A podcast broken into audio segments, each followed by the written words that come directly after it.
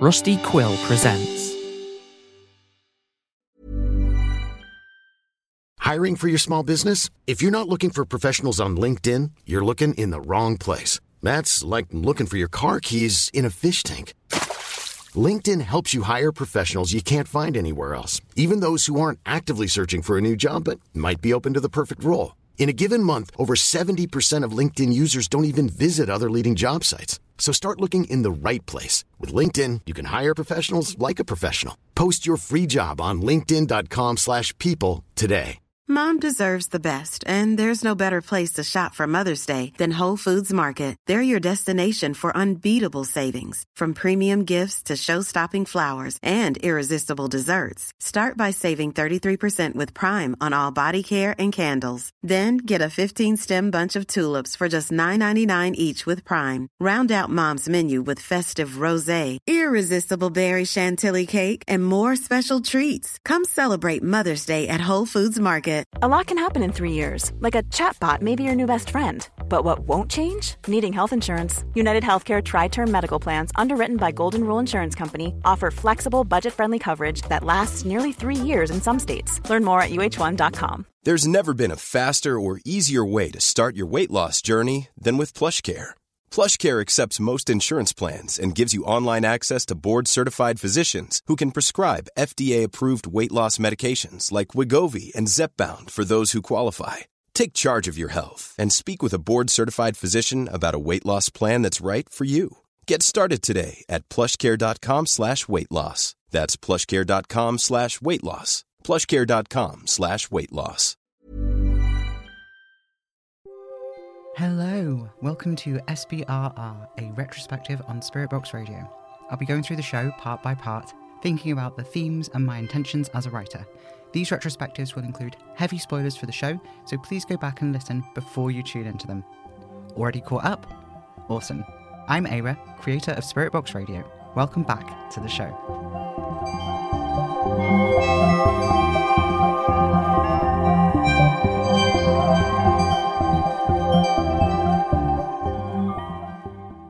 Hey folks, we're back with another close character examination this time around. We're going to be putting a lens to the Enfield family, primarily focusing on Anna, Kitty, and Sam, but also thinking a little bit about M too. The Enfields are an extraordinarily dysfunctional bunch. To start, let's build a full picture of them and the context that they exist in, because there's some little details in there that I want to talk about, but which you might have missed when you listen through the show. M, who is the mother of Sam, Kitty, and Anna, was born Molly Marie Enfield to her parents, who had desperately wanted a child for many years. They made a deal with the man in the flat cap to get one, and they forfeit their own lives in exchange for hers. They were pretty brilliant arcanists, though, and they thought out ways to avoid the kinds of situations they'd heard other people getting into when they asked the man in the flat cap for children. Specifically, they wanted to avoid having and raising one of his weird Antichrist adjacent experiments, the Impossible Children, who are born with incredible amounts of arcane power but can't age into adulthood unless they consume human souls. In the show, we see this happening with the Scaremongers, who feed Maria Gillespie human souls through ceremonially feeding her soup made of human flesh. So, M's parents try to circumvent this by making it clear that M is to have no arcane energy of her own. This means she won't be able to do any magic at all, and hopefully means that they get to circumvent the possibility of M being born as an impossible child. Unfortunately for them, the man in the flat cap is a tricksy guy, and there's actually a fascinating existing story about a child being born without something, which is, in a way, kind of the inverse of, or in other ways, analogous to, depending on your perspective, what arcanism represents in the show, and that's Mary, Mother of Christ. this isn't something that's very often talked about in Christian literature, but Mary, that's Jesus' mum Mary, you'll know her. Usually she's in blue with a big white headscarf on and a halo, holding a funny looking baby. Her. She was born without original sin. Uh, I could get into the weeds of why and how that ends up happening, but the point is that it does happen and the story exists, and from Mary, the story says that the Saviour is born. So Jesus is only possible because Mary exists. So it follows, from the man in the flat cap's point of view, that from an anti Mary, a destroyer might be born, like the opposite of a saviour. You get me? So M, whose full name is Molly Marie, which are both derivatives or variants of the name Mary, is born without arcanism. So she might one day be able to have a child that is basically an ender of worlds. Yeah, it's fun. And she's Molly Marie, and it's like Mary Mary. And in the show, the man in the flat cap says Mary Mary quite contrary, but like it, it's a double negative. So if she's Mary Mary, then she's not. It's a funny joke to me, and maybe only to me. but honestly, that's fine. Sometimes you've got to put a little joke in there for yourself. I maintain this. It's very important to do this as a writer. So, the man in the flat cap's problem is that he's bound by his own rule set, and that means that even though Madame Marie has been born specifically for this purpose, the man in the flat cap needs her to be willingly compliant to an extent for this all to happen, right? He has to have a contract with her and she has to consent to it. Like, he has to condition M then to meet his criteria and to make a deal with him on her own terms. And she ends up doing that because he's basically constructed the perfect circumstances for her to be isolated. She's from a family of incredibly gifted arcanists. Both her parents die when she's young. She's raised by her grandmother, who owns an apothecary shop. So she's surrounded by arcane things all of the time. Her grandmother is an incredibly skilled apothecary, um, but she's not able to do any arcane things herself. She can't engage with any of it. She doesn't have any of her own arcane energy. She can't do magic. And in a very magical family, she's very isolated, as well as being literally cut off from her parents, who the man in the flat cap kills in exchange for her life. She's basically raised in those perfect circumstances that she would be somebody who would turn to the man in the flat cap out of desperation. And she does. And when she does that, um, the terms of her deal are basically that she'll become the most powerful arcanist alive. But as part of that, she has to bear some of the burdens of the man in the flat cap's position. Um, and one day it will be necessary for her to facilitate a great change on his behalf. And what she interprets this to mean is that she will one day have to basically become the man in the flat cap and that she will have all of his power one day. And so she starts like obsessively researching him and finding out as much as she can about him. Because the thing with arcanism and arcanists is that it's all about this kind of violent individualism. They don't really share knowledge, and um, they don't really speak to each other very much, and that's part of what the man in the flat cap does. Is he keeps them all separate, and what they do is they kind of obsess over and become deeply obsessed with the idea of their own individual selves, and that knowledge is not like something that should be shared, basically. It's all about like building white towers, but to a very extreme degree. And they're all on their own, so because none of them share knowledge, they can't establish any sense of community and they can't really support each other very effectively, and they're more vulnerable to the man in the flat cap because of it. So M's interpretation of her deal with the man in the flat cap is that she will eventually replace him. And then separately, she hears a prophecy from Rytidia, who she's kind of dating, that she will one day bear a child who will best the man in the flat cap. So she interprets this to mean that she will have a child who will beat the man in the flat cap and completely get rid of him. And she's like, oh, this might be a way to circumvent those problems that I foresee happening with me becoming the man in the flat cap. So I desperately want this to happen so I can avoid that consequence. And so she starts trying to get pregnant and she has Anna. And then very quickly afterwards, less than a year later, she has Kitty in the hopes that one of them will be this prophesied child. But it turns out that neither of them are, and she's pretty disappointed and she's terrible at hiding it and also not equipped to be a parent. Um, she's pretty young still at that point, and she's never really been shown a solid method for parenting. She doesn't know how to do it. And she's also like carrying a lot of feelings of worthlessness inside of herself and she's afraid. And I think as a combination of all of those things, she's a terrible mother. She neglects them, she leaves them alone for long stretches of time. She drags them around with her when she goes and works and like does fortune telling and stuff. But most of the time they're not supervised, they're not being watched. They have to like forage for food in bins and stuff, even though they have money, she's not providing for them properly. And then she starts to get obsessed with this place called Dyserth, which incidentally is the town I grew up in. It's in North Wales, it's a real place. And she's obsessed with this location. She moves the family there, buys a house, and leaves Anna and Kitty there unsupervised. And they're about five when that happens, five or six. Um, I can't remember off the top of my head if I mentioned the age they are anywhere, so correct me if I'm wrong. And then when they are seven or so, Em has another baby, and this is Sam. She's extremely weird about the whole thing. She's away even more whilst she's pregnant, and it's really confusing and upsetting for Anna and Kitty.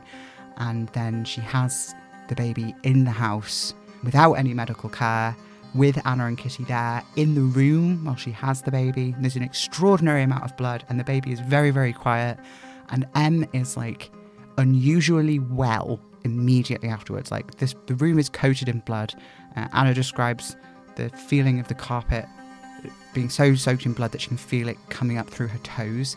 That's how much blood there was. But she's fine. Like apparently she lost a lot of blood, but it's like arcane magic, weird stuff. And it's pretty clear from the off that Sam, they are a weird baby. They are not a normal baby. And Em can't stand to put them down. Anna and Kitty feel weird in his presence. The whole thing's just pretty bizarre.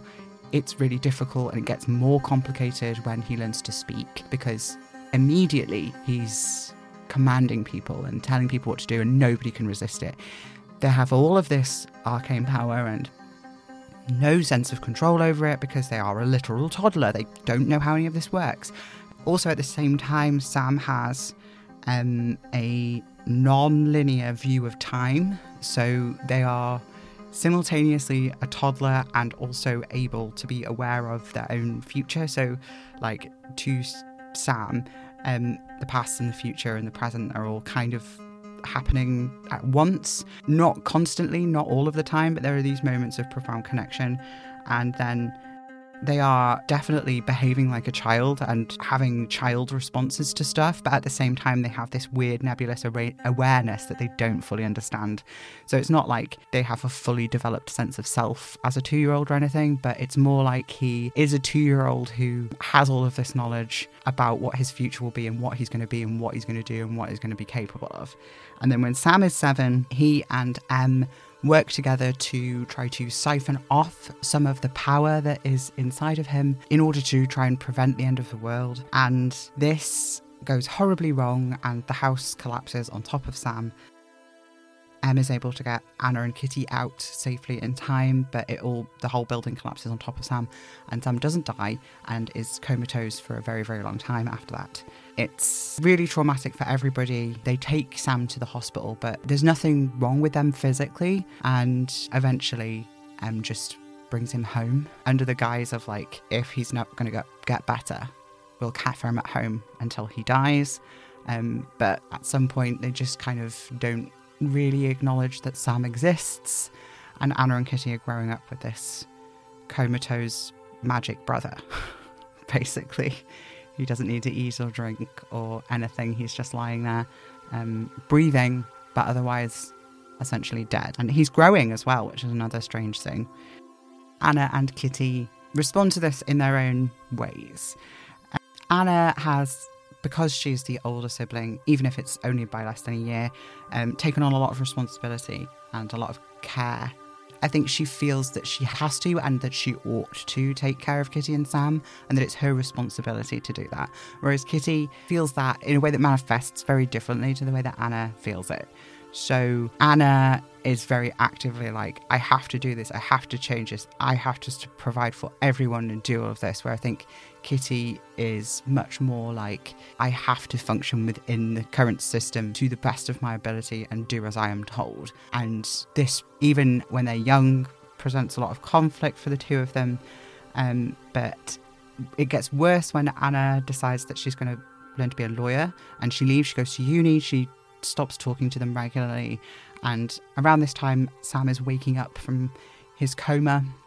For a couple of years before he's waking up from the coma, though, they seem to be waking up and kind of be present and speaking to people and stuff, but they're not really fully cognizant of what's going on. And um, Anna does visit when her terms aren't running, but she's you know sporadic. She's not there very often. Um, her relationship with Sam doesn't develop, and Sam doesn't remember anything until until after they turn eighteen. So to him, functionally the relationship is non existent. But from Anna's perspective, she's been trying to build stability and a life outside of what M presented to her.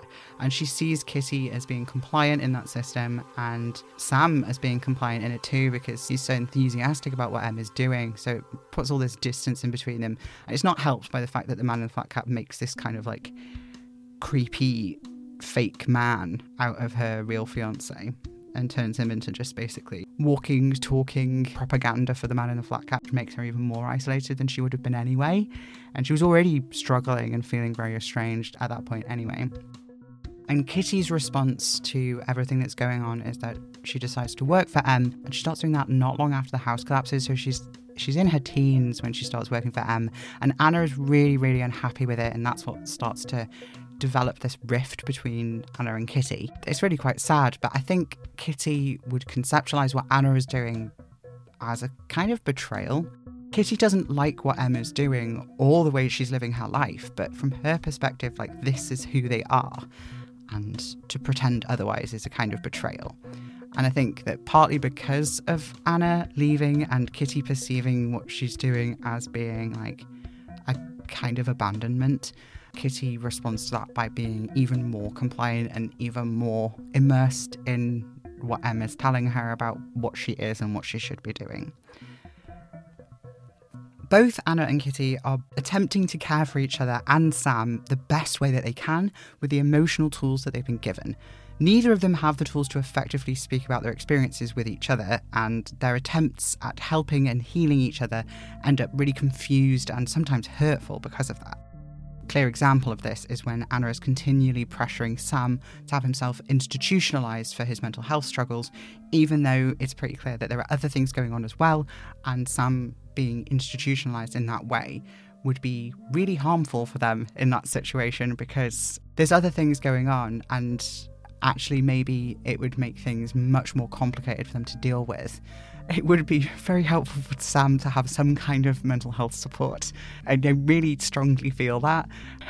I find it very reassuring that lots of people listen to this show and they're like, Sam, go to therapy challenge. And I'm like, yes, Sam should go to therapy. All that aside, the sisters function as opposite sides of the same traumatized coin, if you will.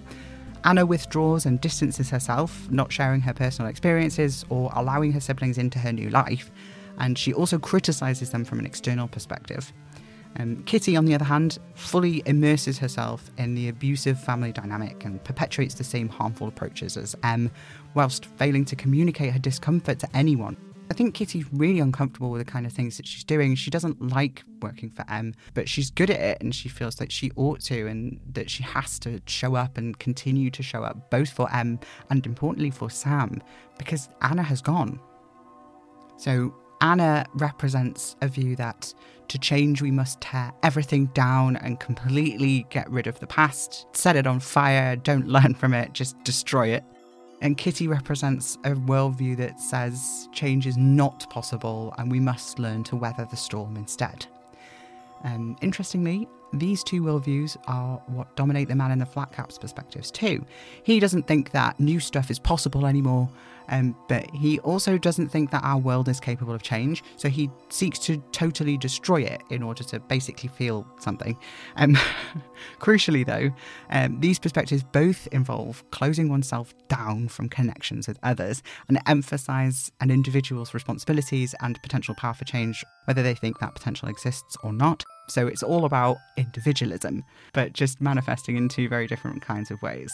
These things, I think, are really, really relevant to the current state of the world, actually. And I don't think either of these are particularly helpful. And I think they both put so much stress on individual people Whereas I think that in actuality, we're much more powerful when we're connected and cooperating with each other and listening to each other and being responsive to why people feel as though causing the mass suffering of already marginalized peoples is something that we should be advocating for. Or not advocating for change at all and simply just knuckling on and pretending like nothing is happening is something that people feel capable of or willing to do. Um, and understanding that these come from places of hurt is a really important step in my opinion, towards actually constructing change that is meaningful and uplifts people. And I think this is very true, particularly in conversations about climate change. But that was a massive digression. These are the kind of things that I was thinking about when I was writing the story in terms of like how we engage with our world at this point of crisis that we're at. Because I really do feel that the way things are right now cannot continue.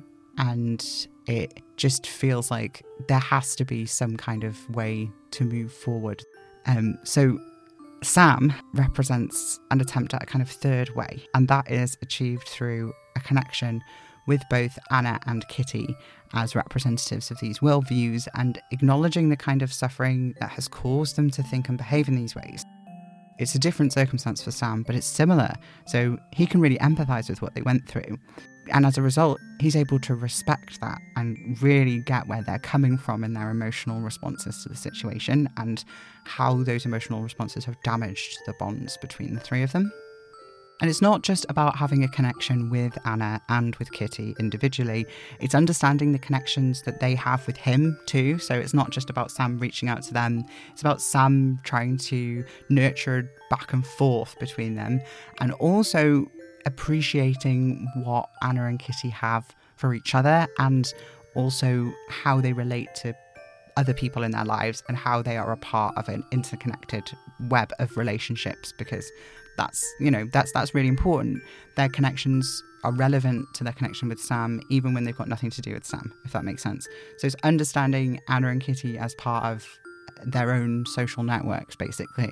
And that's as important to Sam as that individual connection because I think understanding people as connected to other people is really key to really conceiving of them as full people, if that makes any sense. It's also important to think about how when Sam almost ends the world and isolates Anna and Kitty, he places them in really similar rural pastoral environments but doesn't allow them to communicate with each other. He puts Anna with Arlo, even though the two of them are not officially romantically entangled, which oversteps her boundaries massively and micromanages Anna in exactly the way that she has attempted to micromanage Sam in the past. And with Kitty, he gives her many pets and farm animals to care for, despite her never expressing a desire for that or indicating that it would be something that she would want. In a way, Sam is here mimicking Kitty's pressure to continue to serve others despite her own wants and needs. And that was what Kitty was doing when she was helping Em, too. So Sam's misunderstandings about what would make Anna and Kitty happy stem from their own misunderstandings about how to make Sam happy and how to make themselves happy. In the show's happy ending, it was very important to me to mention Anna and Kitty, not because I wanted to tie a ribbon on them entirely, but because having them be a part of Sam's life is absolutely central to the meaning of the show. That doesn't happen because of blind forgiveness or because they don't hold one another accountable. It happens because they have worked to communicate and listen compassionately to one another. The biggest fuck you to the man in the flat cap is that they come out of everything that's happened attempting to build a future where they respect one another and love one another in a way that's more healthy and appropriate. I spent a lot of time in this episode thinking about metatextual and subtextual meanings. I tried to tackle the siblings from several angles, but in the end, this kind of thing was the kind of thing I wanted to talk about whenever I sat down to like plot out the different points I wanted to discuss. So that's what I did talk about. But there's a huge amount of scope to discuss these characters more. And if you have direct comments or suggestions for something related to that, please let me know because I'm currently in the process of writing the retrospectives for all of the episodes in season two. And I think that's a really pivotal time for Sam's relationships with his sisters. So I would love to incorporate any points that you'd like to add, or if you've just got certain things you'd like me to go over in those episodes, do let me know because it'd be really cool to be able to talk about them. And I just, yeah, it's a really meaty section of like the themes of the show are happening in this dynamic between the three Enfield siblings. Before I go today, I'd like to do something a little bit different. Longtime friend of the show, H.R. Owen, creator of the fabulous audio drama Monstrous Agonies, has recently started a brand new show, Travelling Light. If you like the softer moments of Spirit Box Radio and you like your stories to come with a slice of hope doused heavily in sci fi, Travelling Light is the show for you. Just like Monstrous Agonies, the show is sensitive and emotionally insightful. It's funny, it's sweet, it's charming, and amazingly, you, as the audience, are a crucial part of how the story is told. You get to participate by submitting suggestions for the traveller's next adventure and by casting your vote in Choose Your Own Adventure style audience polls. Each episode comes with a gorgeous illustration too, and I love how these provide an enriching visual context for the story and it really adds another dimension to the show. I honestly cannot recommend Travelling Light enough. You can find it by searching Travelling Light wherever you listen to podcasts, including wherever you're listening right now, or by following the links in the notes for this episode. For now, I really hope you have a great rest of your day. I'll see you in the next one, and until then, stay spooky, folks.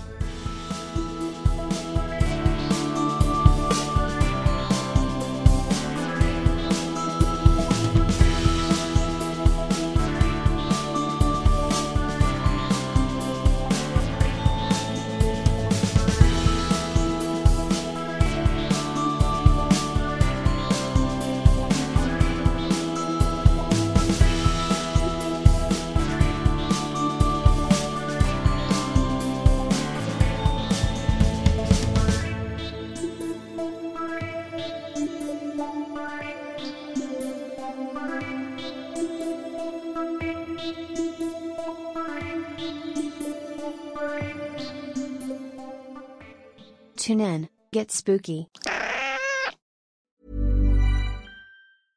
Mom deserves the best, and there's no better place to shop for Mother's Day than Whole Foods Market. They're your destination for unbeatable savings, from premium gifts to show-stopping flowers and irresistible desserts. Start by saving 33% with Prime on all body care and candles. Then get a 15-stem bunch of tulips for just $9.99 each with Prime. Round out Mom's menu with festive rosé, irresistible berry chantilly cake, and more special treats. Come celebrate Mother's Day at Whole Foods Market.